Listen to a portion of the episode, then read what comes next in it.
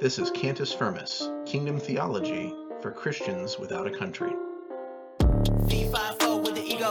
Greetings, you are listening to and or watching Cantus Firmus. My name is Cody Cook, and uh, my guest today is Kerry Baldwin, and I'm trying something new. I've got a co-host. So here he is, the Andy Richter to my Conan, the Ed McMahon to my Johnny Carson, the George Fenneman to my Groucho Marx, John D'Angelo, the anti-war war vet. Mm. Okay, so here's the thing, man. I um I hate uh, podcasts with pre-show co-host banter, uh, but I'm gonna oh, I want to try it anyway. Yeah. Um, you know, like the man who's been divorced four times before. I think this time it might actually work. Um, so let's uh, let's chat a little well, bit. What do you uh, what have you been up to, man? Yeah, I mean, I'm I'm uh, still not divorced, which uh, is just thanks to the grace of God, amazing of God and my wife. Um, but when you think about it, like this time, it just might work as far as the divorces go. I mean, it's true because you'll just die. Like maybe this podcast, if we don't nail this, um, in which case it did work. Is it? Am I bantering? I, I don't know. I really don't know. I'm not, I'm not good at bantering. So I, I've always been one of those people that when people like want to talk about sports or the weather or something, I, I have like, I freeze up. I've, I've got nothing to contribute. Yeah. I'm the worst so I'm not, talker of all time. Yeah. Yeah. I always want to try to bring it to, you know, abortion, the abortion or the, uh, you know, non-aggression principle or something. Um, how many kids do you have right now, John? Cause I can't keep track of all your kids. Yeah. I have, um, I have three kids currently. And um, I have instituted a, a strict no urine pregnancy test rule in the house. So we'll never know when the next one's coming until my wife is showing, uh, which is nice. Does that apply to your wife or, as well or just oh, to yeah, your yeah, no, it's, it's a r- radical cessation house-wide. I, I check the okay. cabinets every day. Okay. All right. So you've got three and who knows, maybe another one on the way. Cody, have I ever told you that my mom would curse me? I was a terrible child, and my mom would curse me on a regular basis that I would have five kids just like me. And I have five boys just like me. And I have three boys yeah. just like me. And my wife is adamant that we do yeah. four. Just one more, just one more. And I can't stop like waking up in cold sweats thinking about twin boys. Oh, just yeah. finishing it off. Like my mom's some wait, like Haitian witch doctor just hexed me. Yeah. I'm going to bleep this. There, there's, there's a, I used to listen to This American Life a lot on N P R. Oh, you better bleep that. There was a guy. N P R. Yeah. Loser. Yeah. That, that was before everything was about, um, you know, trying to figure out how they could bring around Ibram X. Kendi. But, um, um, the, uh, the, there was a bit where uh, somebody was talking about this friend of theirs they used to see all the time, and then he had twins, and then like they didn't see him for months. And, um, and so they went to go like talk to his buddy, and he, he made it like a part of the show, you know. And the guy said, you know, they, they call it having twins, but they shouldn't call it having twins. They should call it having two babies at the same time. um, anyway, yeah. So I've I've got three. Which um, somebody who's who's a faithful listener to the podcast, that there might be a couple, um, would will know that that I had that I had two at least. But I don't know if they know I had three because we kept that one more quiet. Yeah. Well, might as well. Um, thank you. Yeah. It was it was actually. Um, The pregnancy was, you know, my, my wife was ready to have the baby. It wasn't like terribly rough, but you know, but the, the, the birth itself was so easy, and it was like, and it, within a couple hours, right? She had the baby. Um, and so everything was looking good. It was running smoothly. And then he gets stuck on the way out. And I don't think, I don't know if I told you this. Me? No, I did. I did. Yeah. I did. I messaged you about it. Never chatted. Yeah. He gets, he gets stuck on the way out. And, um, Um, he like, he, he, he was like doing, it was like, it was like a Jack Benny move, you know, he just was like this. And, um, he like got sort of stuck coming out cause his arm was there. And, um, I mean, they had to like, you know, they brought in like nurses to like kind of, you know, push back on the leg and help him pull and stuff. And so this kid comes out blue, and I'm like, I don't think that's the color they're supposed to come out, but I don't know. And they're just like being quiet, you know? So I really don't know. Like, they're not like freaking out, but they're not like, well, mazel tov or anything. So, um, uh, and then like they bring him over to like put him in this, um, you know, the thing they put him in the weird plastic thing that's really uncomfortable, but the baby screams all the time. Um, and they keep doing this thing. They lift up his arms and legs to see, you know, I guess I didn't really know what they were doing, but they kept lifting up his arms and legs and they would just flop right down. Mm. And I guess what they were checking for, I found out later, was a startle response. Mm. He didn't have this um, you know, instinctual, um, you know, reflexive startle response. So anyway, you know, we don't know what's going on. Basically, it's just every, you can tell that something's up, something's weird, and um, so it was really frightening. And then um, they didn't want to tell us what was going on, but they, they used the word. They said they talked about using a certain kind of cooling blanket or whatever. They, they were saying we were on a, we're on a transfer to another hospital because, you know, they've got a better N I C U or whatever.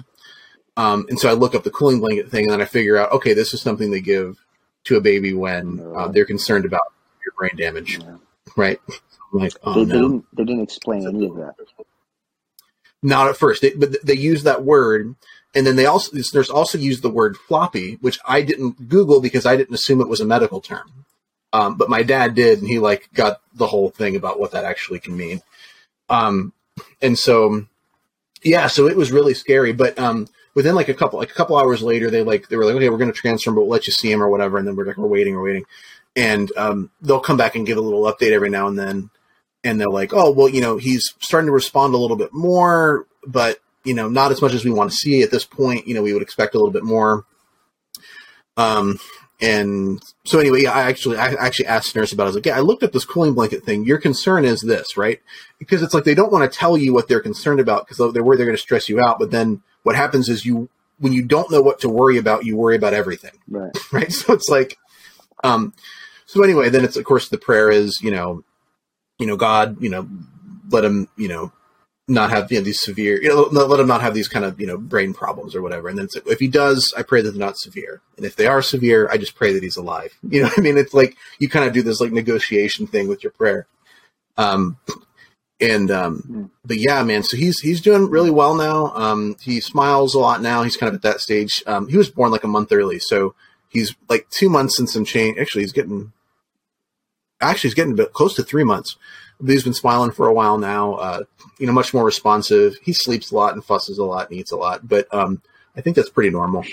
Um, yeah. Yeah, yeah, yeah. So, uh, so yeah, so that's we're we're very relieved, and it's our first boy. Um, so you know, which I don't really care that much, but I thought it would be fun for a change. Um, and my wife was like, you know, I've only had girls. I don't know if I'm going to be able to bond with a boy. And then like, you know, and she was like, I was stupid. I don't know what I was thinking. Yeah. Um, and she's bonded obviously. Dude, he's going to like only have eyes for her. It's crazy. Like if I get my, the baby up from naps, he's immediate. He's like eight months now. So he's like, you know, more mobile. He's like crawling out of my arms, jerking his head around, looking for her. Like, where is she? Where is she? She's where's where's the lady? Where's my mom? It's Aww. It's nuts. Yeah, it's the boy the boy and mom thing is cool, and it it it's the only the potential inverse connection that I would have with the daughter is the only like selling point I imagine for having a girl because the stakes just seem so high, like it's scary to think about. Oh, you're you're like worried about like you know her getting older, like having a like a. you know, douchey boyfriend or something? Is well, that I the... mean, like, no, um, just, I, I, I boil it down to this pithy line that, like, I can make my boys or, like, do everything I can to make my boys good men, but I can't do that for every other man that, you know, the mm-hmm. candidates uh, in courtship. And sure, you just look at the, um, yeah, when we were growing up, remember how like the War of the Sexes was like a thing? Like it was like, I don't know, it was a T V show or what, but it was just like talked about. I remember hearing the term several times. Mm-hmm. Battle of the Sexes. Battle of the Sexes. Yeah, yeah, there you go. And um, as I've gotten older, I've realized like women have just unequivocally lost if you think in just strict male and female terms. Like like sex is so casual and so non-committal and, and like, I just, I worry about, I would worry, I, I'm saying this to a guy with daughters as I have not, I'm, these are just my internal dialogues. Like, I don't know, I stress out about that. Like, I want to get sucked into that world and I don't want to like shelter her because then she'll, I don't know, she'll become a stripper yeah. or something. yeah. Uh, I mean, I mean, my, my daughters are pretty young yet, but it's, it's working out pretty well. I mean, uh, the... Um, our, our, our second daughter um, did have that kind of thing where she just was very attached to me, like from very early on.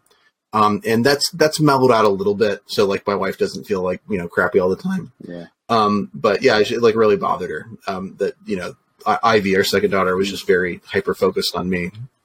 Um, she's still like, if, if she somehow knows when I'm about to leave the house, um, you know, I can get up from like the chair or whatever, like fifty times. But the one time I'm actually getting up to like leave, she like knows, and she like runs and gets her shoes and, you know, just th- blocks the door. Yeah. She, it's anytime I go somewhere, she, she wants to go with me. So, um, it's, it's pretty cool though. I, I think it, it could be, I hope you have a daughter, because I think it would be neat.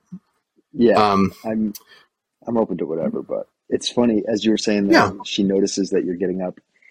Yeah, I had, the same sort of thing had, had struck me with my kids, that I'll do something really, um, what to my mind, like it doesn't, doesn't register, but like I'll put my, I don't carry my keys unless I'm going out, but I put them on my belt, and I usually do it in my bedroom, and I'm usually doing that without anyone around, but the sound of the keys must like catch their ear. And it struck me just this, like just recently in the last month or so, that like their entire world, everything they've ever observed is like this stupid little house. Like they, they don't know anything yeah. else.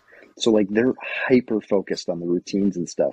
It's like these little things that I wouldn't notice. And yeah, they're catching me like leaving without me having said it or whatever.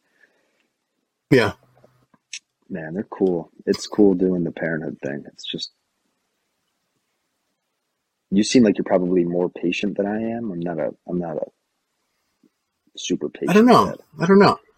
I try to be. Um, I don't know. I, I, I struggle sometimes. I, I've, I've gotten more patient, I think, with time. Mm. I will say that. Yeah. Um, your Ada, it, it helps that. I'll, I'll, I'll, what's that? Your oldest is ten. Uh, just about. Yeah. You're going to be, you're going to be ten next month. That's crazy. Yep. Yeah, it is. Um, well, speaking of kids and how great they are, uh, do you want to talk to Kerry Baldwin uh, about the uh, sort of anarchist arguments for abortion? Yes. Yeah. I'm or, sorry, against abortion, not for abortion, yeah. against abortion. You ready to do that, Sean?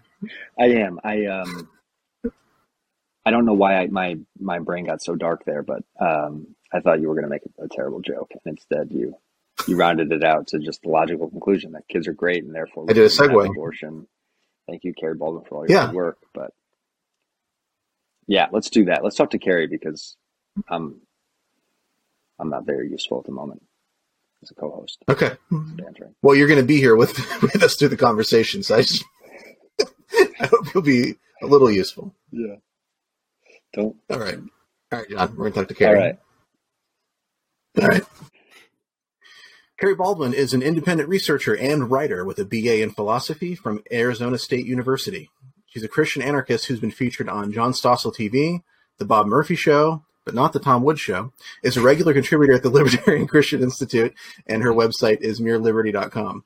She's also in the process of formalizing her work into a theory proposal for peer review. Anyone interested in seeing this work come to fruition can support that through monthly membership at mere liberty dot com slash membership. And I'm excited to talk with her about abortion as both an ethical issue and a political one, both from a Christian anarchist perspective. So thank you, Kerry, for taking time to talk with us. Thanks, Cody, for that great introduction. You're so welcome. Uh, anyway, but before, uh, before uh, we started recording, we were uh, John had asked Kerry if she'd been on Tom Woods, because he seemed to remember her being on there. And apparently that is not the case, which is a shame. But Uh, okay, so Kerry, can you tell us a little bit about your uh, background, particularly as it's relevant to the abortion debate? Oh, that's a fun one. Um, I actually grew up uh, with my parents pretty active with Right to Life. And so I distinctly remember sitting at the dining room table, stuffing envelopes for Right to Life. Um, I even went to a handful of protests. I remember one protest um, on the University of New Mexico campus, and we were out there holding signs. um, and I just remember, gosh, I must have been maybe seven or eight. And I remember this one woman driving by, and she had this huge smile on her face, like very friendly smile. And I noticed that she was flipping me off. um, And I just remember thinking to myself, that's so weird that somebody would object to this message. Um, anyways, I so I was I was pretty well steeped in the pro-life movement. Um, did you know some some speech and debate stuff in the public school where I took a pro-life stance. It actually uh, went better than you might expect. Um, when I got into college, I actually had uh, decided to double major in medical lab science and political science.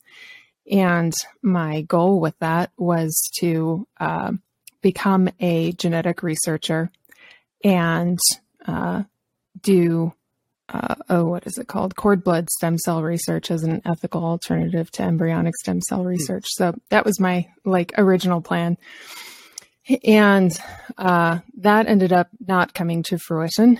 Uh, I did go into medical lab science, and uh, but I did that through the United States Air Force. Um, when I got out, um, I got out because I was pregnant. So I got out early, just shy of three years.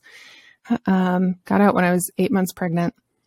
And, uh, then after my first son was born in February, two thousand six, about three months later, I found out that I was pregnant again. uh, surprise, surprise, with my daughter. And so I ended up, um, just dropping out of school, um, and going back to, uh, or becoming a, you know, full-time stay-at-home mom.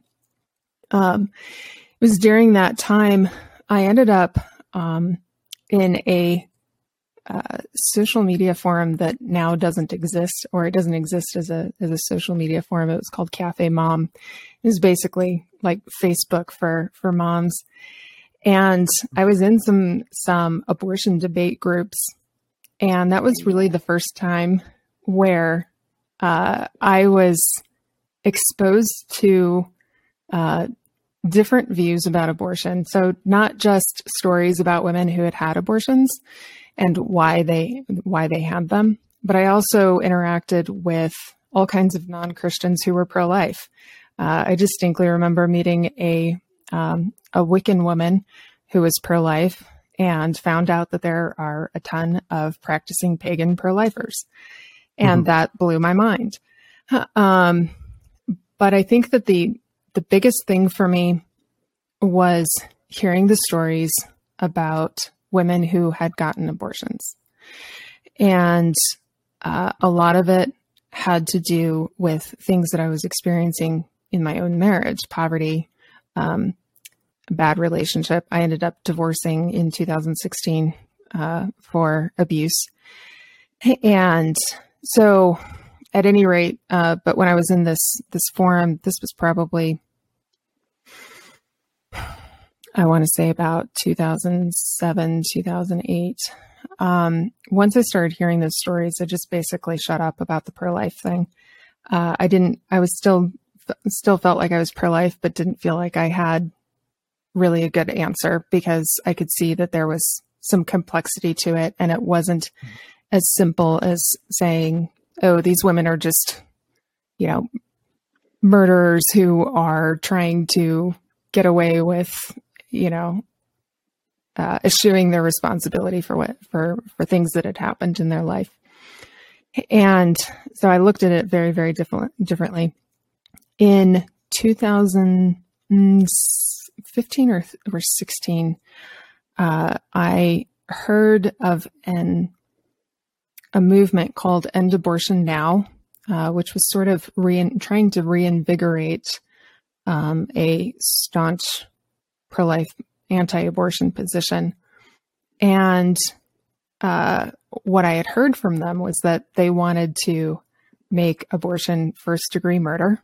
And if the death penalty was available in a state, they were perfectly okay with that being a punishment for abortion. And I thought, whoa, no, like I am pro-life. I don't want babies aborted. Um, but there is a serious disconnect. Uh, um, yeah. between... I'm pro-life, but I'm not, I'm not also pro-death. yeah. It's, it's like, okay. Um, young life.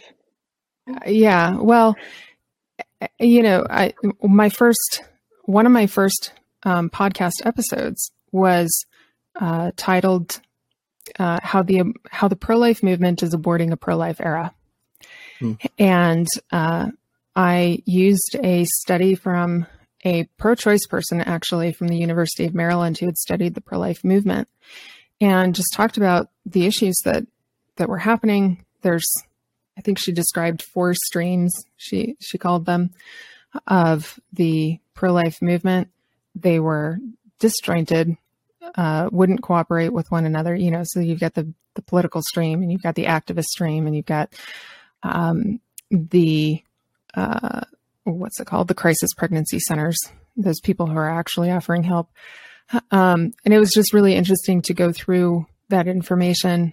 And by that time, I was a libertarian. I had had some, you know, education in Austrian economic theory. And so when I revisited the abortion issue, I thought, oh, a lot of this, a lot of the reasons why women seek abortion has to do with economics. And I was like, why don't we approach it from an economic standpoint? And of course, uh, when I when I published that episode, um, I posted it in a Reformed Libertarian group, and it was not well received because I was being critical of the pro-life movement, saying, "Hey, you guys, you guys have a problem with your messaging. You have a problem with your solutions. Um, you have." And it was it was also a critique of this End Abortion Now movement, uh, which eventually became the uh, abortion abolitionist movement. Uh, there's a statist version of that, and then there's an anarchist version of that. I don't, I don't have any problems with the anarchist version, um, but yeah, it was not re- well received. Shortly after that, I uh, did an episode explaining the fallacy of the Christian feminist view of abortion, which is essentially the safe, legal, and rare argument. Uh, so I sort of tore that one apart. Um, but yeah, that's how I got, that's how I got into, out of, and back into the abortion debate. Okay. So, um, yeah, and I'm really interested. Somebody who's listening may, may not sense exactly where we're going with this when we talk about from an anarchist perspective. Um, it's going to be complicated if you're pro-life, because most pro-lifers uh, are, are arguing for a state-based solution to mm-hmm. abortion. And so it's like, well, if you don't believe in the state, what's your solution to abortion? Right. Um, and so, so we'll, we'll get into that a little bit. Um, maybe we'll, we'll talk about the ethics of the question first. And but before we actually discuss the ethics, um, with some of the science and uh, medical background that you have, can you shed any light on whether the fetus is actually a human or just a clump of cells? Because I've yeah. heard tell from the, uh, believe the science crowd, that a fetus is substantially the same as a sperm cell. So is there any truth to that? Oh, no. In fact, uh, the science for a very, very long time is was absolutely definitive in that uh, a new, unique human life began at conception. Um, now, I've qualified that a little bit when I when I speak about at conception, because conception isn't a moment. It takes about three days for it to mm-hmm. be completed. So I say that there's a unique, uh, a new unique living human from the moment conception is complete. That's how I phrase that. Um, but it's been uh, incontrovertible up until, I would say, maybe five years ago, uh, when, I don't know exactly who started it, but basically medical schools started trying to talk about the fetus in terms of being a cancer or being a parasite. I mean, it was, it was very obviously trying to rewrite what was yeah. uh, decidedly so for, for such a long time. Now, I'm not a, I'm not the kind of person who talks about settled science. I absolutely believe in testing, retesting, and challenging. Um, but there's not a good reason to think that the uh, that the conceptus, right, the zygote, is not a human being. It, it, it's interesting how narrative, um, you you understand how it could shape things like politics or philosophy or, or I guess maybe even English departments or something. But yeah. it, it's weird how it starts to reshape things that we think of as more objective, like science and mathematics. And so mm-hmm. now we have to sort of attach these these sort of evaluative judgments about um, you know, who's oppressed and who's an oppressor and, and, you know, um, it, yeah, anyway, it's, it's, it's kind of bizarre, but, um, yeah. So Okay, so the the, the science has been uh, universally or, or, or um, largely universal in its acceptance that, that uh, life begins at conception. Conception. Now, they would say that this sort of new um, shift. Are they denying that it's a human? Are they denying what? What, what exactly is the? Is it just that they're just giving a different evaluation of, of what this thing is? Um. So, basically, what you had with Roe v. Wade was uh, the, oh, I forget his name, the justice who who wrote the majority opinion, Blackman or something like that. Um, yeah, but the, yeah, the, the, the majority decision, one of the things that it stated in there was if science could prove that that was a human being, then the Uh, fetus would be protected by the nineteenth Amendment. I shouldn't say human being. If the fetus could be proven to be a person, okay, then it would be considered, you know, it would be protected by the nineteenth Amendment or fourteenth, nineteenth. I'm getting my amendments confused. fourteenth, nineteenth is the women voting amendment. I Thank think. you. fourteenth yeah. Amendment. Mm-hmm. Um, I think that's the privileges and immunities. Yeah. So then the conversation switched to, okay, is the fetus a person? And it was actually a philosopher by the name of Marianne Warren who suggested that the fetus is not a person and gave a philosophical argument as to why. Um, and the problem with her argument was that uh, her conditions for, uh, for, for personhood, if you applied them to living humans, there were certain living humans or born humans, I should say, um, certain born humans that wouldn't qualify as persons either. And so that was a major flaw with her argument, but nonetheless, uh, pro-choice advocates gra- grabbed a hold of it. They're like, oh, fetus isn't a person. And, you know, maybe she was wrong about X, Y, and Z, but still fetus is not a person. And then you had the pro-life movement react to that and start trying to enact personhood laws, having the government mm. define personhood.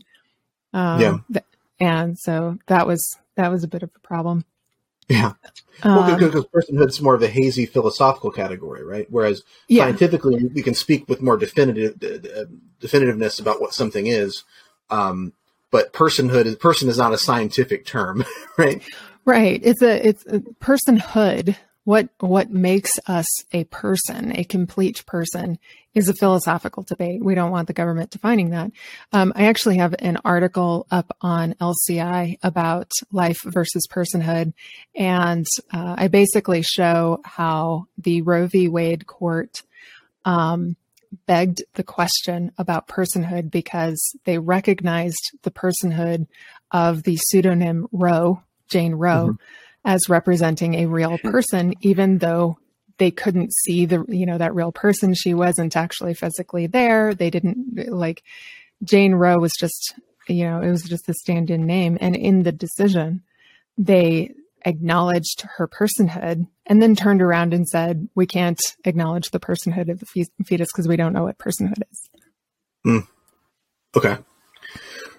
So that's the kind of, the, the, I guess, the groundwork here. So we've... Can I can I interject for just a sec? Yeah, go ahead. Kerry, I had this like ten thousand foot view of a, the abortion issue. I, I I think I've taken a similar um, like waxing and waning intellectual approach to it because it's muddy. I work in healthcare. I've been an E R nurse for four years. I was an E M S before that. I've seen plenty of... Um, you know, like pending miscarriages and difficult mm-hmm. uh, pregnancies and uh, bad pregnancies, ba- botched abortions. Um, I, I appreciate that it's a really difficult topic uh, to wade into when you get into like the nitty gritty of the individual cases, and um, they're not simple, and it's it, there's right. nothing black and white about this issue. But um, the conversation about like the fundamentals has seemed to evolve with the political conversation and the, um, the, the cultural, in my opinion, I, I've become more and more, uh, interested in like this rightist argument about like cultural degradation or, or, or whatever, mm-hmm. like we've just lost the plot, um, yeah. on, on whatever civilization's foundations are. And abortion seems to be a good, Um, litmus test for that because we see as you're talking about this this argument about like personhood, like that's a huge shift in my lifetime, my not only my lifetime, but like my my cognizant period of time uh, in my early thirties of like remembering safe, legal, and rare being a term of the Clinton administration to uh, like laughing maniacally with S S R I eyes about how like we know it's a baby and that's that's what makes it so great. Like it's mm-hmm. like a like an, a very uncomfortable and bizarre yeah. cynicism underlying so much of like the current, and maybe it's just like Twitter memes and stuff, but like there's such a callous reaction to the reactionaries of the right who burn political capital trying to keep like fertilized eggs from, you know, being terminated and stuff. I, I wonder if you land somewhere in that that same camp as, as I do, that like this is just this this muddy um, marker of of a broader systemic issue that like, you know, I, I don't know what the numbers are on like a, a, other countries as far as abortion, but I know we um, are unique in that we we overrepresent um, per capita for abortions globally. Um, and it's like insane numbers. Like it's clearly just uh, the majority convenience. Um, mm-hmm. And we have extremely liberal timelines in most states. I'm from Connecticut. It's like, I could be aborted right now. I think my mom could just go. Um, oh my gosh. The governor would do it, totally. My understanding is even compared to Western Europe, our, our, our um, policies are fairly liberal yes. in the United States. Yeah. Uh, which seems strange. Not fairly. Like, some states allow for late-term abortion, elective late-term abortion. New York yeah. went out of its way t- to to codify that in law, as if to say, like, we're so woke, you can mm-hmm. kill a nine-month pregnancy yeah because because you wanna, and like, oh, it's yeah. rare, like, okay, cool. Yeah so I live in New Mexico, and we don't actually have we don't have a law. It's basic abortion has basically been decriminalized here, so we don't have any laws that protect abortion. Um they recently, I think as of last year, uh repealed the um the pre Roe v. Wade uh, abortion prohibition law that was on the books um, here, but they don't have, like, we don't have a constitutional amendment protecting abortion. We don't even have a law that says abortion will be protected. Uh, it's not codified. How, how are they defining abortion when they are doing these prohibitions? Because you had mentioned it earlier too. Like, if anyone's medical chart uses the word abortion, that's an abortion, or like, are we talking like a D N C versus? Do, do, do you know offhand? Yeah, so this is this is actually a problem that that um, that I noticed after the overturn of Roe. Um, and actually, uh, I do want to say one thing uh, to your previous question. I believe that the abortion issue is a canary in the coal mine sort of issue. So if you're not familiar with that idiom, canary in the coal mine um, is the idea that, uh, well, canaries were, were used in coal mining to indicate whether there was toxic uh, gases that would kill a human being, right? So if the canary died, uh, you knew that toxic toxic gases were around, and the coal miners would have to to uh, evacuate. So I believe that abortion is a canary in the coal mine sort of issue. Uh, for example, one of the reasons why a woman might seek abortion is because she doesn't feel like she can afford uh, to actually go through with, you know, the the uh, healthcare cost of pregnancy. Lots of people don't realize that insurance doesn't cover a whole heck of a lot. Um, private health insurance doesn't cover a whole heck of a lot when it comes to pregnancy. It can be very, very expensive. Well, that's an economics issue, right? Uh, when we talk about the cost of healthcare, there are reasons why it costs a whole lot. So rather than Um, ridiculing a woman for what is essentially a market signal saying, hey, healthcare is too expensive, the pro-life side is just like, oh, you want to murder your baby. No, we should be looking at the cost of healthcare. Like, women are sending a market signal saying this is too expensive. If I cannot bring new life into the world, that's too, it, it's too expensive. So I just want to make that point. Um, and the anarchists as, have a great, a great line there, because it's almost entirely state derived. It's mm-hmm. not as if yeah. we have some like radical free market and, you know, we just can't afford babies anymore. Yeah, there's there's actually a really great um, video, uh, animated video that was uh, based on an essay written by Roderick Long uh, explaining how government fixed healthcare in the first place. So this is, this was back during the industrial era. And basically, doctors were upset that consumers were setting the price of healthcare. Shocker. Like, yes, this is why we want the free market, because consumers set the price. Uh, we know this. Well, doctors were offended by that. So they went to the government. They're like, hey, do something about this. We deserve, you know, to be paid more. And that's how insurance companies and medical licensing came about. So literally, government fixed healthcare by making it more expensive on purpose. Um, and it's something I point to with my left-leaning friends when they bring up the cost of healthcare. I say, look, the government caused this to begin with. um, So we don't need awesome, more government. There's an awesome book. Uh, it's kind of obscure. I found on the, the Mises Library, I think, um, for my my bachelor's nursing capstone project, which I wrote on uh, abolishing medical licensure, uh, occupation, mm-hmm. occupational licensure, which was a really popular position to take. Um, Richard Hamowy wrote uh, the title's ridiculous. It's like medical. The history of medical licensure from nineteen oh one to nineteen seventy-four or something. And it just documents um, with all the receipts and great citations of, of just the incestuousness of like the A M A and all these state boards. Yep. And it's just wild. It's a, worth, it's, an, it's, it's insane. Yeah. I, I, I, I'm going to have to look that up because that's, I think that's, that's very relevant. Um, to your question about how abortion is defined. So this is something that I figured out after the overturn of Roe, because you had um, you had a number of, of states with legislation, like uh, draft legislation that was almost identical in, in every state, which means it was drafted by some, you know, pro-life activist organization.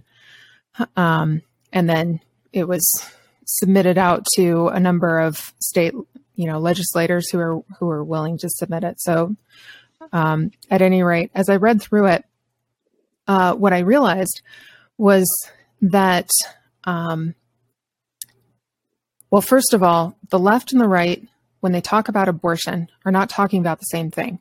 When the left talk, talks about abortion, they're talking about the end of a pregnancy. So how that pregnancy ends, uh, whether it's miscarriage or stillbirth, or, um, uh, you know, a, a D and C or mif- mifepristone, that those sorts of things. It's all abortion. It might be a spontaneous abortion or it might be intentional, but they have a very broad definition of the word. When the right talks about abortion, they are talking about something very specific. They are talking about a medication or procedure that initiate initiates fetal demise. Intentional. Right? So, yeah. No. Um, so they're talking about two different things. The problem is, is that the way that the Republicans are going about trying to enact abortion prohibition is almost identical to the way um, gun control advocates would go about regulating or prohibiting guns, right? So they don't deal with the murder aspect. They deal with the goods and services aspect. And they say, okay, you can get a gun Um, in only these circumstances, right? There are these exceptions to, to the rule, and they have to have these regulations attached to it. They have to have these spec- specifications. Well, if you look at the way the Republican uh, anti-abortion legislation is written, it's written in much the same way. Uh, you may not get an abortion procedure unless, you know, it, it falls under one of these exceptions to the rule. Um, So how, how, how many years until we have to pay a two thousand dollars tax stamp for an abortion? Oh God. Oh my gosh.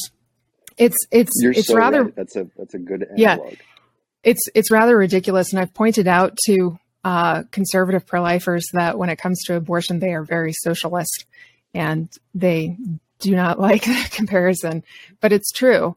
Um, you know, when I talk about uh, there needs to be more options available um, for women with unplanned pregnancies, they're thinking, what's wrong with adoption, right? what's wrong with this one option? Well, that's the kind of thing that Bernie Sanders would say about healthcare. What's wrong with this one option? Um, so the way that the Republicans go about doing it is not not good, and it's not going to be effective. Um, but one major thing is that they define they define abortion differently from how the left defines it. I've come to an uncomfortable, but I think uh, ex- extremely rational conclusion um, as far as re- abortion in an anarchist uh, utopia, if mm-hmm. such a thing exists, and um, it could. And it's that abortion, uh, elective abortion, will be um, present. Now, first of all, do, do you agree with that premise just generally? I think that you are always going to have women with unwanted pregnancies. Right. Uh, that's never going to go away. Um, whether abortion is, or I should say the degree to which abortion is present, I think is going to depend very heavily on the market that's available to her. If the options available to her on the market, whatever they are, are safer and less expensive than an abortion, she's just, economics says, praxeology says she's not going to choose abortion.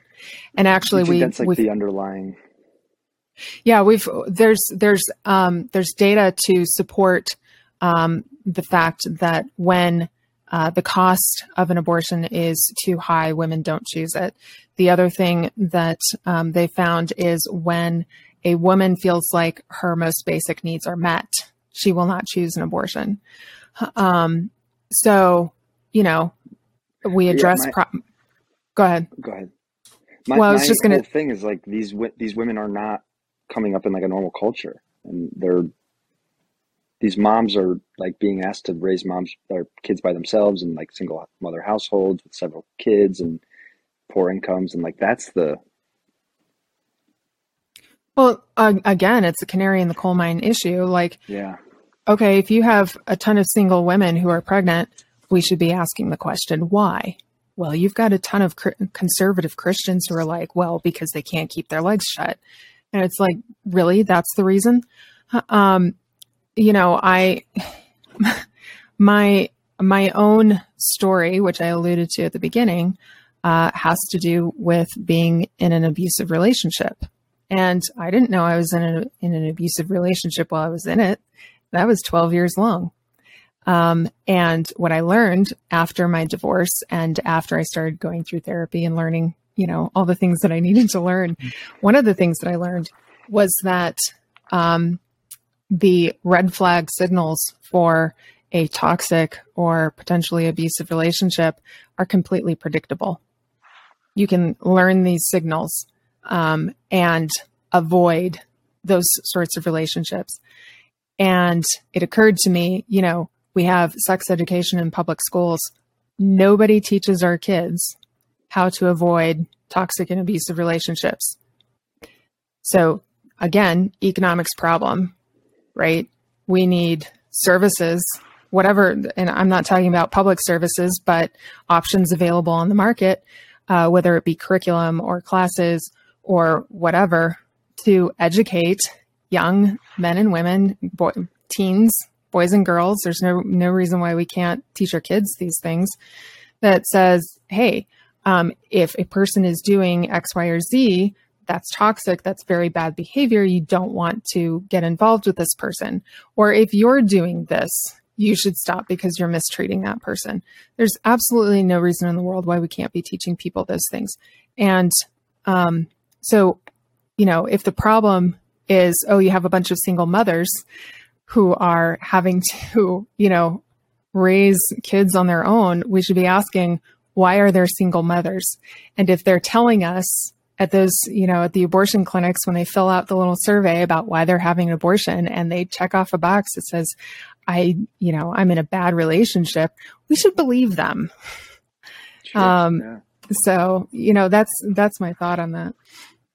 Yeah. I just, I, th- I want, I think about these, these things as almost like externalities of a, this deeper like, yeah, the women are certainly in, in terrible relationships, and that in, impacts the, the decision-making. Uh, the casual, like, hookups culture world is, I'm sure, yeah. playing a, a part, and like the free sex thing. I, I don't know if you listen to Dave Smith. I, I know, or I think I know that you're like vaguely familiar with him. You guys have mm-hmm. interacted in some respect. Um, but his, his whole thing post Roe v. Wade was, was about that. And I, I think that there's something there, but like, there's this deeper seated loss of like com- communal human, like humanness is the thing I always mm-hmm. like go back to. Um, yeah. And like, I, I don't, if you, if you take every, all of these arguments to their logical conclusions, I, I don't imagine that like hunter-gatherer societies were, were having this debate because of like the extreme value, even if it was just like callous productivity of human life. Yeah. And like today it's just like, I don't know, you're just going to take a, a username I was going to use or something like it, there's nothing to it. And it's really, yeah.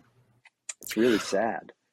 Well, even the uh, more reactionary responses from uh, the more extreme side of the pro-choice, you know, side of this debate, which tends to be, you know, sort of in your face. I know this is a baby and I'm killing it and yay.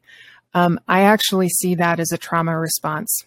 Um, and that's, you know, another thing that I learned post-divorce was about trauma and the impact on people and how that manifests in their behavior. And one of the ways trauma manifests or can manifest in somebody's behavior is by lashing out. And so um, even those women who are uh, being very extreme in their reactionary responses to the pro-life movement, uh, I see that as a cry for help and just a trauma response. And I think it makes a lot of sense uh, given all of the stories that have come out about abuse, especially abuse in the church. Uh, that's been a huge issue uh, that I don't think we should be, that I don't think Christians should be sweeping under the rug. If we really want to address these issues, um, you know, address the abortion issue, we have to address these, these other issues as well. There's, you know, they're not, they're not mutually exclusive. Mm. Yeah, as I said, a trauma responser, I think in some cases, just a troll. a trolling behavior, right? Well, there might be, there might be some of that. Yeah. Well, I, I say that just because I see similar things on the right and then with libertarians as well, but um, on different topics. But mm-hmm. So you've talked a little bit about um, kind of what, what we may be doing wrong in, in the pro-life movement or just as a culture. Um, and that seems to also carry uh, forward to the, type, the types of arguments that you're seeing um, pro-lifers make. Um, and so uh, I guess one question I might have for you is, um, where do you think that these typical pro-life arguments fall short? And what is it that, that is different about the way you uh, argue uh, for a pro-life position um, that you think is superior? Yeah, no, that's a great question. Um, I would say where the pro-life movement, um, and I call it the, the conventional pro-life movement. Where the conventional pro-life movement falls short is by not taking seriously the reasons women give for having abortions. Um, I, you know, just having a, ba- I, I don't have an economics degree. I have a basic understanding of Austrian theory, right? Read Henry Hazlitt, um, and, uh, you know, some Robert Murphy and some Ludwig von Mises. It's not in depth, right? But I can look at uh, the reasons that women give for seeking abortions, and I can say this is, these are market signals, right? Now, when I tell a conservative pro-lifer that, you know, that explanation, these these are market signals, we can do something about this, they think that I'm giving credence to that woman who sought abortion to begin with, and that's a mistake, right? Um, it's, uh, first of all, I'm not giving any sort of credence to the solution that they came to, which is to have an abortion. But I am giving credence to the fact that women are economic agents. They are making de- decisions about their own bodies. They do have agency. And what they are seeing in their own lives when it comes to the prospect of bringing new life into this world is they see a number of threats. And, uh, you know, what makes women women is our ability to have babies. Uh, it makes absolute sense that a woman's instinct about whether or not it's safe to bring a baby into the world uh, is legitimate, right? And the reasons that she gives for feeling like it's not safe are legitimate reasons. Now, again, not saying the solution is go have an abortion, but those are legit reasons for not feeling like it's safe to bring a baby into the world. And so Republicans, conservatives, um, don't, they, they, they put their blinders on when it comes to Uh, evaluating the reasons why why women seek abortion. And that's a huge mistake, um, not just because it disconnects them from the ability to have compassion for a woman who has sought an abortion, um, but it disconnects them from an opportunity to actually provide um, for those those needs in the marketplace. Uh, and that's where it's really it's really necessary. While even in an in a anarchist society, I would say abortion should be technically illegal. It's not going to be the legal prohibition that ends abortion. It's going to be the market response that ends abortion. It's kind of interesting because it seems like what conservatives sort of, this is like, well, it's like, um, you know, when you're a hammer, everything looks like a nail, right? So when you're a statist, every any solution that's not a statist solution doesn't seem like a solution. Right. Um, And, and um, so, yeah, they, they want to attach blame and, and, and find a way to sort of send the state after that person. Mm-hmm. Um, so, yeah, I, I can see that. Um, um, and so I think it, it seems like what one thing that you're trying to sort of do in general is, is kind of value the, the concerns and the rights of the mother as well. Um, so um, I, I want to mention briefly the, the, the debate that you had with uh, Walter Block, where he, he makes what you what was been called an evictionist argument, which mm-hmm. is, which is an interesting um, position on abortion because it tries to recognize both what the pro-life sa- side says and the pro-choice side says. Mm-hmm. So the, it recognizes that the pro-lifers are correct, that what we're dealing with here is a human being, mm-hmm. um, but it says nevertheless, um, the, the, the, the the woman has bodily autonomy. And so an evictionist argument um, would be something more like, um, well, you know, um, especially from a like Walter Block's kind of more libertarian perspective, um, you know, yeah, a fetus has a right to her own life, um, but she doesn't have a right to her mother's body because the mother was the first person to homestead, uh, which is one of those kind of libertarian terms, her body, and uh, no one has a right to use what belongs to someone else. And so as a result, Block would argue that a, a pregnant woman has a right to expel a fetus at any time, even if that expulsion results in the, in the baby's death. So, um, you know, Block seems to be sort of trying to recognize the rights of both. Um, so wh- wh- where does your sort of attempt to recognize both the, the rights and, and, and concerns of both parties in this, how does it differ? Why does it reach a different conclusion than, than Block uh, reaches? Yeah. So um, I would say two things. So, you know, Block acknowledges something from the pro-life side, which is that, you know, um, a human is a human and has rights from the moment of conception. Um, I am a staunch advocate of a woman's bodily autonomy and agency. And um, I'd say that one major difference between Block and I is that I do not believe that uh, the rights of mother and offspring are at odds with one another. Hmm. Um, so he tries to solve the problem by compromise, right? That's what he calls it. It's a it's a principled compromise. Um, so uh, you know, he would say that you only have that that eviction may only result in fetal death death if it's um, before viability, right? So he and I would actually agree post viability. Um, the problem with his argument is that every single human being comes into existence in the same way. And every single analogy that, that he's offered doesn't work because the, um, the analogy is about an already existing human being being on somebody else's property, right? But in the case of uh, new life, right? You have uh, conception, which is the resulting consequence of an action previously taken by the mother and, you know, and, and another man, right? The father, whomever that is. And if that's the case, libertarianism is not a kind of philosophy that allows people to be free of the consequences of their actions. It, on the contrary, says we're responsible for the consequences of our ap- actions. We're free to choose. We're not free from the consequences of our choices. And so, uh, number one, this is the way that all human beings come into new life. So this is actually a situation where we don't apply an analog or attempt to apply an analogous situation. This is a situation where we should be deriving normative law from.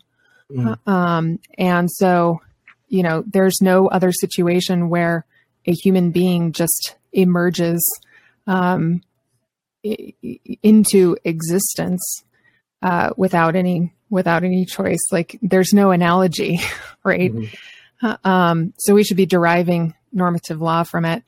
And if we believe that human rights are inherent in our humanity, given to us by no one, then that means that the woman's rights and her offspring's rights cannot be at odds with one another. They must be reconciled. Uh, um, and in that case, we... So, so, so, so if, I, if I could stop you to summarize, it sort of sounds like kind of what you're saying is um, if we're if rights derive from nature, we're talking sort of like a natural rights perspective, this mm-hmm. is the most natural um, yeah. you know, process that, that, that life gives us. And so um, yeah. we, we assume that there, there couldn't be a conflict because otherwise you can't actually have natural rights at all. Right. In fact, I think some of the, the lingering rights questions that we have, uh, common property is is one of them, would actually be answered by working out how the uh, how the woman's rights and, and the fetus's rights actually work together. Um, there's a lot of questions out there that are sort of left in the abstract because we don't know how to deal with it. Well, if this is the place from which we derive natural law, then it's setting the precedent. It's not it's not some place where we're trying to apply something that's sort of analogous. Um, that's that's a backwards way of, of addressing it. Now, with that said, this this hasn't been done. This reconciling women's rights and, and the rights of offspring has not been done.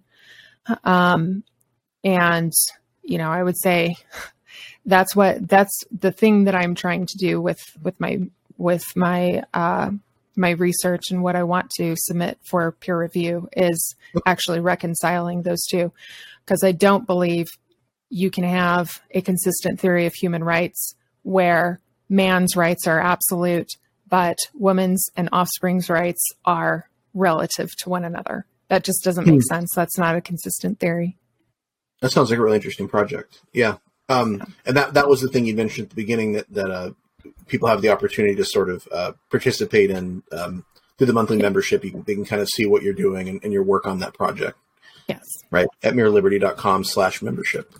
Yeah. Um, uh, can, can I interject for a sec? No, absolutely not, John. Thanks.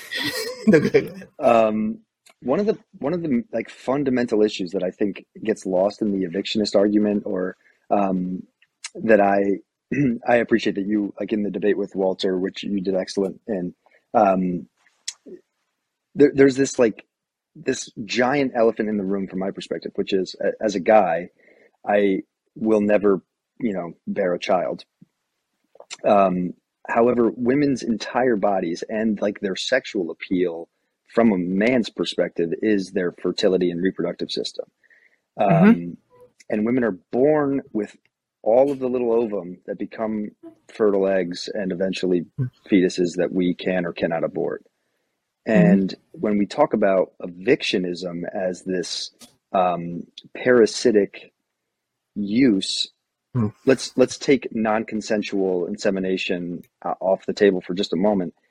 Any mm-hmm. consensual sex that leads to pregnancy is like as natural a usage of a woman's body as can be, uh, e- even more so than sex itself, uh, consensual yeah. sex. So I, I like w- men and women, w- women's greatest gift to humanity um, is motherhood. And, and I think where we've really missed the ball is like talking about that, celebrating motherhood as this, this incredibly empowering thing. Like, cool. Yeah. You're a C E O at forty and now you're like looking back and wishing maybe, um, you know, you did go through with the surrogacy or whatever. I don't know. But like, there, there's so much loss in women that don't have children and, um, because they can't. And then women who elect not to find themselves at like, you know, thirty-five wondering like if it's, you know, too late. And I, I just don't think we're grappling with the fact that like women are, are made, whether you're a Christian or not,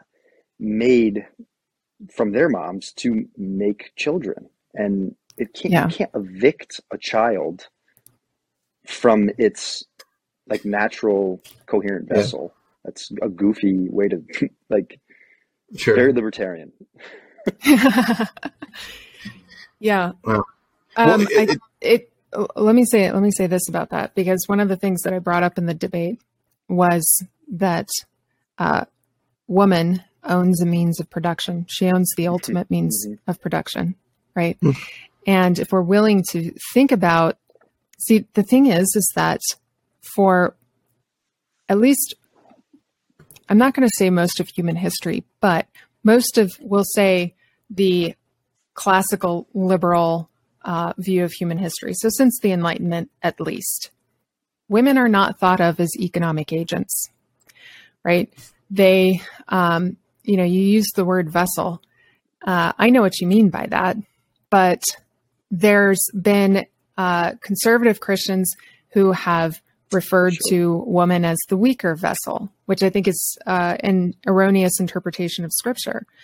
Um, and that's sort of, uh, it's, it's minimizing what exactly she is, right? It's calling her an incubator, basically. And the thing about a woman owning the ultimate means of, of production is that everything, everything, all the choices that she's making are directly or indirectly connected to her reproduction. And this is true throughout her whole life, right? So when she's developing, right? She's from, from infant to adulthood, she's developing the capacity to have babies, like physically, psychologically, emotionally. Um, if her par- you know, if her parents are doing her, their, their job, she should be learning socially, you know, how to, how to care for people, um, how to care for babies, right? Uh, most teen girls end up becoming babysitters, right? Making money as babysitters. Um, and then you have young adulthood that is focused on um, not just, you know, making a life for yourself. So getting an education, being able to, you know, pay the bills and, and have a place to live, but um, also, you know, the, the dating aspect, learning about relationships, um, being able to uh, see which is going to be a good match for you. And then there's, you know, assuming you get married, there's motherhood. Right. And there's the actual direct, okay, now I'm making decisions. Um, I need, you know, this amount of income in, in place. We need this many rooms in our house.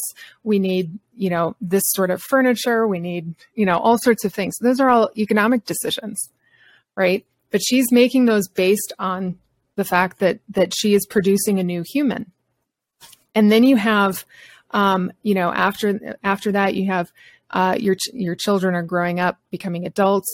So your job is to help them become independent, help them become adults, right? Now you're starting to, to pass on what you learned back here. That's still all indirectly related to your reproduction because that's that's your progeny. And even as a grandmother, right? When you're when you're old, you're no longer fertile, but as a grandmother, you're still um, you're still doing the motherly thing for your own grandchildren, or maybe, um, you know, other kids in your community, in your church, that sort of thing. So when we look at the bigger picture, every decision that she makes is directly or indirectly related. In fact, what we're starting to learn right now is that um, a woman's health and wellness is directly related to f- her fertility. Her fertility is actually a signal that there might be other health issues going on wrong with her body. And if she's in tune with her fertility, she can identify things like cancer in her body. So one of the problems with the way the conservative pro-life movement has treated women is that she's she's just an incubator. She's just a mother. She doesn't make all of these decisions, right? It's the husband who makes these decisions. It's the husband who who um, you know, who leads and and and does all these things. And certainly there's a place for masculinity and husbands and and fathers and all that, but we don't want to minimize the role that women play in this. And so I think probably what we're missing from our culture is not just a respect for motherhood, but a respect for women as economic agents making decisions about their body, when they're going to have kids, who she's choosing as a mate, who she's not choosing as a mate, right? All of those things go into her bodily autonomy and, and, and agency. And if we took that seriously, for example, we might teach her how to avoid a toxic or abusive relationship, right? We might teach her how to actually understand her fertility and track those things so that she can stay on top of that. We might teach her how to um, choose a job that she isn't going to um, end up regretting because she has to sacrifice motherhood for that. Or maybe we end up respecting the women who do end up choosing to be childless, even if they are a minority. So, uh, you know, I think the the scope needs to be broadened a little bit, or quite a bit, when it comes to a woman's role in her bodily yeah. autonomy and agency.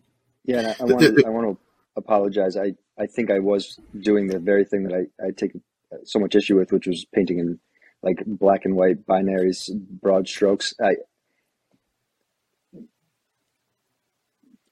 You're absolutely correct that like the minority of women who are choosing not to be, you know, mothers are, um, you know, a distinct minority. And yet um, you read about these issues in, in uh, Central and Western Europe of, of um, often economic or cultural issues of, of women who are not, you know, even considering childbearing until they're in their thirties or forties, mm-hmm. that are, um, you know, C E Os who are writing Times op-eds about how they're trying to like post hoc justify a life of decisions of avoiding uh, motherhood just to find themselves feeling unfulfilled. And so it's it's not as if um, women are this like single useful variable. And, and you know, I if that's I hope that's not the, the point I yeah. was coming off to. No, I making, didn't. But. I I didn't get that sense from you, but I felt like it needs to be said, because I do know that, yeah. um, you know, there are a lot of libertarians, I would say, especially in, you know, the, the Mises groups, we'll say, who recognize the necessity of men and women. They recognize the necessity of masculinity and femininity, and they want to draw that out. Um, but I think it's important to point out from a woman's perspective how that can be done wrong, and it has been done wrong in the past. You know, if we if we recognize women as economic agents, as having bodily autonomy and agency, as being able and capable of making decisions about, um, you know, about her body, about when she's going to have kids, if she's going to have kids, and we teach her that those are her decisions, that there are trade-offs. You know, she might choose to take a career path, and she might come to regret that, right? It's a trade-off, and she needs to consider that. If we're honest with women about what their options are, then they're better equipped to make those decisions. And you'll probably have women who still choose to be motherless, but won't experience so much regret. Um, and that's perfectly okay. We can be okay with that and still have right. a society that recognizes the necessity for, for masculinity and femininity. Um, you know, the The feminist movement really screwed things up in that way um, by just trying to eliminate those those distinctions. Yeah, muddying uh, the waters about informed yeah. consent for motherlessness, or yeah, as you were talking about kind of women as economic agents and, and how the sort of conservative pro-lifers don't rec- recognize that, it's it's kind of occurred to me that there's been, I think, a lot of naivete, um, even in like kind of previous eras where where you did have a much you know stronger argument that there was that you had a patriarchy in place and that women had lesser rights. Um, we still, I think, we assume that that means that the relationship between men and women was simple and not this sort of complex negotiation. Um, which, you know, it, it, this is kind of a more negative example, but I think of like Macbeth, right? Where you have this, you know, Macbeth's, you know, wife, Lady Macbeth, who's doesn't really technically have any political power, but still has quite a bit of power because of the influence that she wields, you know, on her husband. Mm-hmm. Um, and that's, that's a more negative example, but I think it is obviously more complex, um, you know, the, the role that women have in these relationships. On the other side though, um, you know, I think that a lot of these kind of pro-abortion arguments, um, much like progressive arguments about the sexual revolution, the transgender revolution, they're rooted in kind of a rejection of our nature, like an alienation mm-hmm. even from our nature. Mm-hmm. Um, and usually often because we can sort of have some artificial medical intervention to change something like the pill or abortion or yeah. hormones or whatever. Um, and so it's essentially an attempt to redefine our nature. We don't want to, we don't want to acknowledge what we are. We want to be something different. And right. I think maybe some of some, because we can do that now, um, it gives women a lot more options. And I think a lot of women can benefit from that, but I think some women will also find that maybe the sort of artificial thing that we've constructed, the social yeah. reality, um, it could, can actually be an alienation from how we're designed or evolved or however you want to describe that, um, that could actually make us unhappy, right? In the long run. Yeah. Um, and, and just, there's an example I always think about. I read a book from a, a pro-abortion philosopher named Eileen McDonagh. Um, and she, there's a quote in it where she talks about the puritanical notion that sex leads to pregnancy that we dispelled with in the sexual revolution. Because the um, Puritans lady, came right? up with that. yeah. it, but, but her argument is we live in a new era now. We've got the pill, abort, you know, sex. There's no organic relationship now between sex and pregnancy because we've cut it off. Yeah, um, I think, and so now that that's a bygone era's notion. Yeah. I think that's what I was trying, I'm driving at the essence of is this, like, this is a unity between man and women yeah. and mm-hmm. man and, and woman. And um, anything that, that takes away from that and removes even, even the, the, the term economic agency, I don't know what our timeline looks like. And I don't want to, I don't want to like further the conversation if you guys got to go, but the, the term economic agent almost seems like a purposeful uh, tactic on your part as far as like the Mises crowd goes, um, mm-hmm. which, which I appreciate because yeah, us neckbeards really only speak one language, but um, the, the idea that like a, a woman's place in society, like it's just the fundamental perpetuation of our species is, is anything less than, than miraculous, and that we, we need to both value that and recognize that, um, like there's this, this weird tension between like the, the freedom of sexuality in today's day and age and, and the, mm-hmm. the like push, push button nature of, of every uh, solution to problems, including abortion, where you can like just show up at some, some clinic and like, they'll just take care of that problem for you. And like, yeah. you know, we, we've, we've reduced everything down to these, these really, Um, like anti-human decision-making processes. And like, yeah, mm-hmm. I think, I think you did a really good job of describing that, Cody. Like it's, it's precisely that, that like, that's what seems to be at issue here is like man and woman, regardless of your, you know, I know we're all Christians yeah. here, but like, I don't, I don't think it has to be a Christian argument per se. Yeah.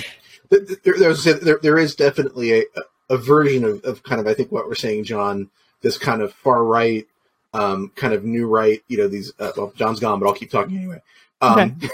like the, the kind of, the, the, the, uh, the, the incel neckbeards who sort of, um, you know, talk about, um, you know, nativism and, and, you know, these, these important distinctions between men and women that they sort of, uh, you know, make very concrete. Mm-hmm. Um, and anyway, um, which I, well, I, I certainly don't want to make, uh, the, yeah. that, right. I, I want to, I want to make a comment, uh, though, about, sort of this, this transition that, that women went through with women's rights. So the major part of the women's rights movement happened with the second wave. And what happened with that was that women went from um, having their legal rights recognition wrapped up in their husband mm. uh, or their father, um, which literally that ended in nineteen seventy-one with a Supreme Court decision called mm. Reed versus Reed, uh, which is where the, the Supreme Court decided that a woman's Uh, legal rights were not bound up in her husband. So that ended in nineteen seventy-one. This is this is still fresh in human history. Um, but it went from a woman's rights um, or the guarantor of the of women's rights being the husband or the father, and it went immediately over to the state being the guarantor of women's mm. rights. And what, as libertarians, what we know is that we are the guarantor of our own rights because our rights are inherent. But, uh, and while individual women may have intuitively picked up on this, uh, certain individual women have uh, intuitively picked up on this, by and large, women were never taught that they were the guarantor of their own rights and that they mm. could make these decisions for themselves. And I think that's really important to understand, because when you talk about Uh, the feminist movement, the feminist movement treats women as though they're victims of nature, as though their most powerful feature is the greatest detriment to them. And mm-hmm. that's that's a flaw. But the, on sure. the conservative side, women are still victims. They're the weaker vessel, right? And they need to be protected. And that turns into an enfeebling, infantilizing kind of thing that is also not healthy for, for women.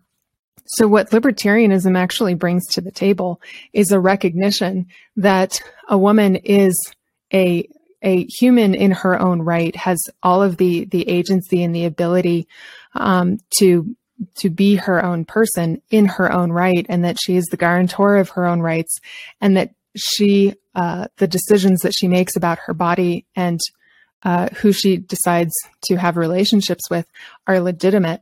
And I want to add one more thing, because Jordan Peterson has has brought this up, and I think it's a very valid point. Um, he's talked about how uh, human women, so this is distinct from female animals, human women are the sex selectors. They're the ones that say yes or no to sex. And we know this because if she says no, and a man does it anyway, he's raping her. It's a crime. We know this. Um, so she's the sex selector, which means, and women have a great effect on men, right? If a man is interested in a particular woman, he's going to go out of his way to impress her. Well, if she understands this about men, women actually have the power to improve society just based in in her decision in whom she's going to have sex with or not. Right. Yeah. So that's a very powerful position. And uh, if women understood this, which most women don't, because we're not taught that we're the guarantors of our own rights and that bodily autonomy and agency only ex- extends to abortion. Um, but if we understood that, we would actually be improving or contributing to improving society, because it's offering a motivation for men to improve upon themselves as well. It's an upward spiral. Instead, what we have is a downward spiral, right? Uh, women think that their only exercise of autonomy, uh, bodily autonomy and agency is to have an abortion. Well, that's just, mm-hmm. that's just creating the downward spiral. And we're living that right now. Well, I was going to say another, um, uh, it makes me think of another philosopher and, and psychologist who predates Jordan Peterson on this, uh, Dave Chappelle, uh, made a, uh, he had a similar bit, uh, said more crudely, um, mm-hmm. about, um, uh, I won't, I won't use the exact language that he used, um, but basically he, and he, you could argue that it's uh, objectifying in some way, but it's similar to these, these, these arguments about economics that we've talked about, um, that if if if sex were a stock, it would be plummeting because it's been devalued, because it's been given away too easily. Mm. That's um, yeah, that's interesting. Um, but yeah, okay. So um, I don't want to keep you too too long. So we, we really need to maybe just address the political aspect of this, because I'd imagine sure. there are people listening saying, okay, so we know you're an anarchist, we know you don't believe in the state, how can you meaningfully be uh, pro-life then? Because usually what, when we when we meet somebody who says abortion's wrong, but I, I don't want the state to do anything about it, we call that person pro-choice. Yeah, so, um, exactly. Why are you not pro-choice? Um, and, um, you know, can society meaningfully address abortion from a pro-life perspective without using the tool of the state? Yeah. So this is a great question. Um, when I talk to minarchists about this, usually it involves uh, explaining to them things about criminal justice reform and how, you know, where our our current system actually doesn't produce recidivism. It doesn't produce uh, deterrence. It's ineffective, right? Um, now, I would say that if we're going to be pro-life, the and actually expect to end abortion, the stronger mode of civil governance is anarchist or or polycentric. Um, and I'll tell you why. Because with the monopoly state, even at a minarchist level, our only option is trial and error with that existing government. And the problem with that, and we've seen this in American history, the problem with that is that there's no uh, conceivable way of keeping the state limited. And so you might get some bad decision makers in there that grow the government over the course of four years, and it never goes back down, right? With polycentric law, you uh, it's it's not a society that is absent civil governance, right? I would say Christian anarchists, um, and I'll just I'm gonna I, I'm gonna plug a new podcast that I'm doing called uh, Re- the Reformed Libertarians podcast, where we're going to be talking about uh, Christian anarchism and how this this actually pans out, not just from a theological perspective, but in uh, but a philosophical perspective as well. So in polycentric law, you still have uh, magistrates, judges. They're private. That you know. These are these are people who run their own businesses as uh, dispute uh, resolution or adjudicators, right? Um, and the good decisions that come out of those those um, you know those adjudicators become law, right? Um, so what happens is is if we are able to um, adjudicate the issue of abortion, right? Obviously, we're we're assuming that everybody has agreed in you know in a given area that uh, abortion is a violation of the non-aggression principle. But then you have all of these these situations that come up, these nuances, these things that, that John talked about. Miscarriage. I don't think that miscarriage qualifies as a as um, as abortion, but you might have a situation where you know, somebody wants to actually try that, actually adjudicate that. So the benefit to, to an anarchist view, a polycentric view, is that that trial and error that, that we inevitably have to go through as we create law happens much more quickly and uh, much more effectively. We end up getting, producing better law, lower cost. And because, uh, agencies are having to compete on the market, they're having to produce the best law, right? Otherwise, they go out of business. So I actually think that a pro-life anarchist position is the most ideal when it comes to working out these these issues um, in, in practice. And it can be done. It absolutely can be done. Um, so the, the, the two things that come to my mind, because you, you kind of spoke about um, how there, there might have to be sort of an agreement in, in a jurisdiction or in an area uh, on this issue before you can really meaningfully address it, which mm-hmm. I suppose is somewhat true in our system. You have to have at least sort of a majority agreement about this, or or at least a few Supreme Court, or a majority of Supreme Court justices at the very least. Yeah. Um. So there's that question. Um. You know, the, the second question though is, you know, when I think about private police, I'm thinking of uh, police who are are working for money essentially. Um. Um, that their customers pay them directly. So they're not, there's not this kind of weird go between. You have the public officials who sort of pay the, mm-hmm. the salary of the police. And, um, you know, I could imagine um, you know, uh, a pregnant woman who has a contract with private police. I can't imagine a fetus uh, creating a contact contract with the private police. Right. Uh, so what, what, what motivation or what, um, what economic incentive would there be for private police to protect the rights of, uh, of a fetus? Okay. So here's the thing. Police don't protect rights, right? They can't. um, in order for governance, whether public or private, to protect, or when we say protect, what we're really saying is prevent crime. It has to become authoritarian, right? So it can't do that. Um, when it comes to, you know, the, the, the fetus can't speak for itself, right? So what would happen, uh, like practically speaking, how this would play out is a family member who finds out that, you know, their sister or their mother or their, um, you know, their wife, whatever, uh, had an abortion. It's number one, incumbent upon them to produce evidence, right?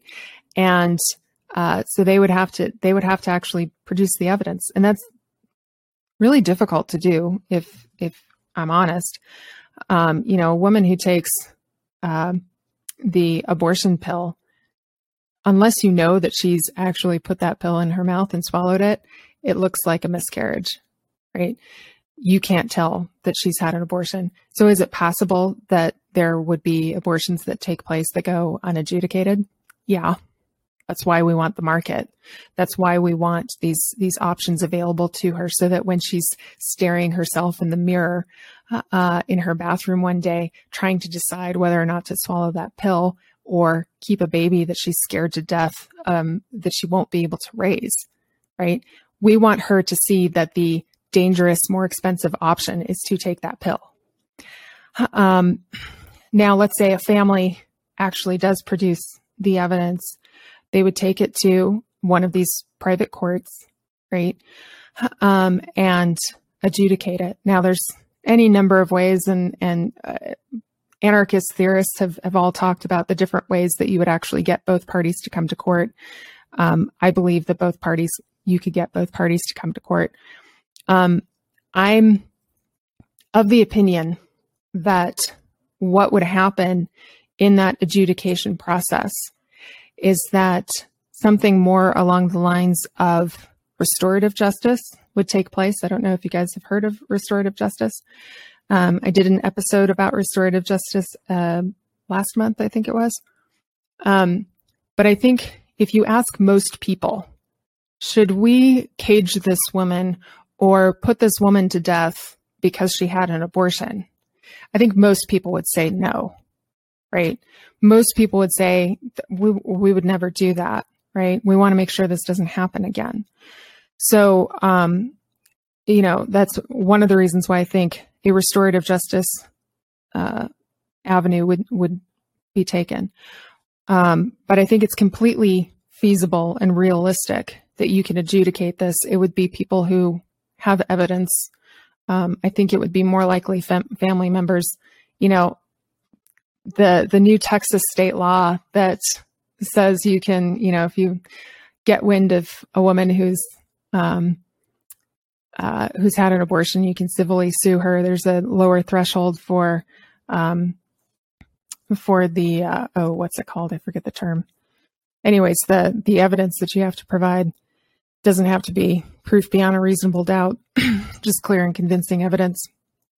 And then you get, you know, whatever the, the amount is. I think it's ten thousand dollars or something like that. Like that's close, but not quite, right? Um, I don't think that you would actually, I don't think it would play out like that in a polycentric, polycentric legal order. What you would have is a motivation, Um, not just on the part of the parties involved, but especially on the part of the people providing that adjudication service, is um, something that actually produces deterrence, something that actually reduces recidivism. And um, by all accounts, that's a restorative justice model. So I don't think you would have women being thrown in prison. I don't think you would have women being handed down the death penalty. You might have a few communities that act like that, but I don't think they would survive for very long because women just wouldn't go there. Um, and So I think it's completely feasible. I think in order for people to imagine it, they really have to reimagine what criminal justice is, how that plays out, what, you know, one of the things that I'm, uh, that I've said multiple times is that moral outrage is not justice, and it's not a substitute for justice. And I think people inherently understand that. But this idea that we throw a book at a woman who's done something out of, uh, you know, desperation because she's in a bad relationship or she can't, you know, she she's poor, uh, is not something that we would, as human beings, would typically do. Can we still adjudicate it? Yep, we can still adjudicate it. Um, can we create law that says abortion is wrong, we don't want this to be a part of our society? Yep, we can do that. Can we create an environment through the, the market that uh, increases the options available so that the trade-off is too expensive, too dangerous to have an abortion? Yep, we can do that too. So I actually think that an anarchist or polycentric legal order is ideal for ending the practice of abortion. And, and one example that comes to my mind, economic incentives to not abort would shift in anarchism. So adoption becomes easier for one thing because we have all these sort of things in the way.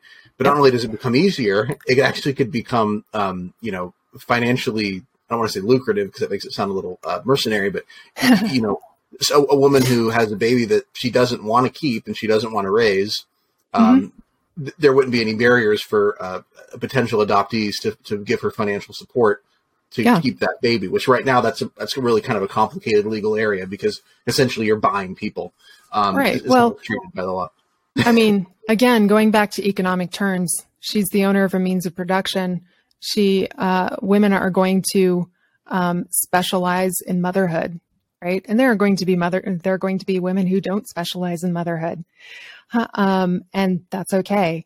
And you're going to have accidents that happen and unplanned pregnancies that happen. If we have an understanding in the market that there are women out there who have specialized in motherhood, it it becomes a no-brainer. Adoption becomes a no-brainer. Um, it's it's so much easier. Um, and you know, who knows? There might be there there might be other options. Um, I don't think that. Uh, artificial womb technology is is out of the question. I think that that's a, pardon the pun, viable solution to a woman who doesn't want to carry a baby to term to give it up to for adoption. Um, so, you know, there's what we need is more options available, and not just that, but reducing the cost of motherhood. You know, I'm uh, I mentioned it at the beginning that I'm a single. Uh, single mother of three. I work from home and I homeschool my kids, but I could not do that without inexpe- inexpensive laptop technology. You know, I can buy my kids a laptop for two hundred bucks a piece, and they can do schoolwork um, provided by the market, either paid or free. Most of their homeschooling has been provided for free because I'm resourceful, but um, that. reduction in cost has allowed me to homeschool my kids. And so uh, when I talk about options on the market, I'm not just talking about um, switching out abortion for something else. I'm talking about reducing the cost of motherhood um, because that makes a huge difference. And, you know, there's a reason why women are the primary consumers. It's because we're the ones who are making the decisions about what's best for our families and our, and our homes. Um, so it makes economically, it makes absolute sense that women are in the position that they're in, and why we need uh, a free market. Um, women have women have the most to lose from uh, abandoning free market principles and adopting socialism. Hmm. I, so, uh, John, go ahead. Thanks, Cody. I, I'm thinking as you're speaking, and it's kind of it's shocking to me that it's never been so frank as, as this conversation, but the the inherent cost, regardless, like, you know, I don't know what the, the rates are of sociopathy, but assuming zero moms getting abortions are sociopaths, like the, the cost um, of making that decision. I, I have three children of my own. I, you know, my, my wife is a, an incredible mom, but mm. it's not as if like there, there is a, a, a loss of, of value, as, as we were talking about earlier, And I think that it makes it, it, it softens the, um, the decision in some ways, but like there, there's nothing, just as you, you, you have a hard time steering the, the bulk of young, you know, toddler girls from dolls, um, and, you know, flexing that early, like innate motherly reflex. It's the same with an abortion, like, like the gravitas of, of that decision. And so mm-hmm. it, it's, it's kind of, it's kind of funny. Like, I, I think if we asserted that more and just said, like, this isn't, we're, we're taking for granted that this is just some, like, even the procedure itself is not, I mean, if it's the procedure is not a, a, a, a low barrier or, you know, small obstacle yeah. to hurdle. So, um, yeah, which just, so where, well, I'm sorry, where do you get your information on, on expressed reasons for abortion? I've never heard of that being like aggregated. Uh, the Guttmacher Institute provides it. Okay. Um, pro-lifers, pro-lifers don't want to, uh, oh, again, want to, they don't want to give any credence, so they wouldn't take Guttmacher seriously, but I've, I see no reason to not take gut, Guttmacher seriously, but yeah, that's where I've gotten it from. Okay. Um, Which is the, the, the that's the, the research wing of Planned, Planned Parenthood. I, I've heard it pronounced Guttmacher, but I, I don't know. If, if, uh, it might be. Yeah. One of the but, but, that, yeah. but that actually comes directly from Planned Parenthood is, is my understanding. Well, and I think, you know, the thing is, is that there's not really, in my mind, good reason to deny the research that Guttmacher, oh, yeah. however, you know, th- th- that they put out. Because, you know, when I said that women seeking abortions will um, choose to not have an abortion if their most basic needs are met. Um, I'm admittedly twisting Guttmacher's words on that just a little bit. The thing that they say, or the thing that they point out in their studies, is that under democratic administrations, the uh, abortion rate goes down. Well, why would that be? Well, they say um, that it's because welfare uh, programs are increased, right? Food stamps, Medicaid, those those sorts of things are, are increased under Democratic administrations, and they're rolled back under Republican administrations. Now, they use that as an argument for why we need welfare systems, right? Why we need food stamps, why we need Medicaid, and that sort of thing. Um, but if we're actually looking at it from a praxeological standpoint, what we're looking at is mom's most basic needs are being met. She's getting food, she's getting healthcare, she has, you know, money for rent. Um, those are her most basic needs. And so if we look at it from that perspective, then we know that uh, it's not just a matter of, is she getting a government handout? It's, can she actually provide for her child? And if she feels that, then she's more likely to keep her baby. Good. Well, there's a lot more we could, I think, talk about. We've, we've gone on for a bit now, and I don't want to keep you all night. Um, so I just want to say thank you, Kerry, for being willing to do this. Um, mere liberty dot com is where people should go. Uh, you also have um, more than one podcast. There's the Mere Liberty podcast, right? Yeah. And you're starting another one. So, yeah, the um, Dare to Think is the name of the Mere Liberty podcast. You can Google either one. Uh, but if you go to mere liberty dot com, you'll find all of my stuff, including the Dare to Think podcast. The new podcast, the new podcast is called uh, Reformed Libertarians. You can find that uh, at reformed libertarians dot com. We actually just officially launched on November eleventh, and we're doing a giveaway for people who are new subscribers. So you can go to reformed libertarians dot com until November twenty-first um, to, to sign up for that. Um, but that's going to be, I'm really excited about that podcast because we're going to be diving pretty deep into theology and church history, and, um, and also, of course, uh, the, the, the philosophy, uh, be- behind libertarianism, behind a- anarchism and Austrian economic theory, and, and really bringing those things together. So, um, I'm really excited about it. Our first sort of series is on a number of, uh, historical Reformed theologians who expressed um, advocacy for a Christian political resistance, uh, um, a, an actual doctrine of political resistance. So um, very exciting. So you can go to either one. If you want to support my research and you want to see um, you know, everything that I've talked about tonight um, gets submitted for peer review. You can go to my website and support me as a monthly member. And also, you also do work with the Libertarian Christian Institute, and mm-hmm. I've heard you on the, their podcast from time to time as well. Yeah, yep. I'm on awesome. staff with on staff with them.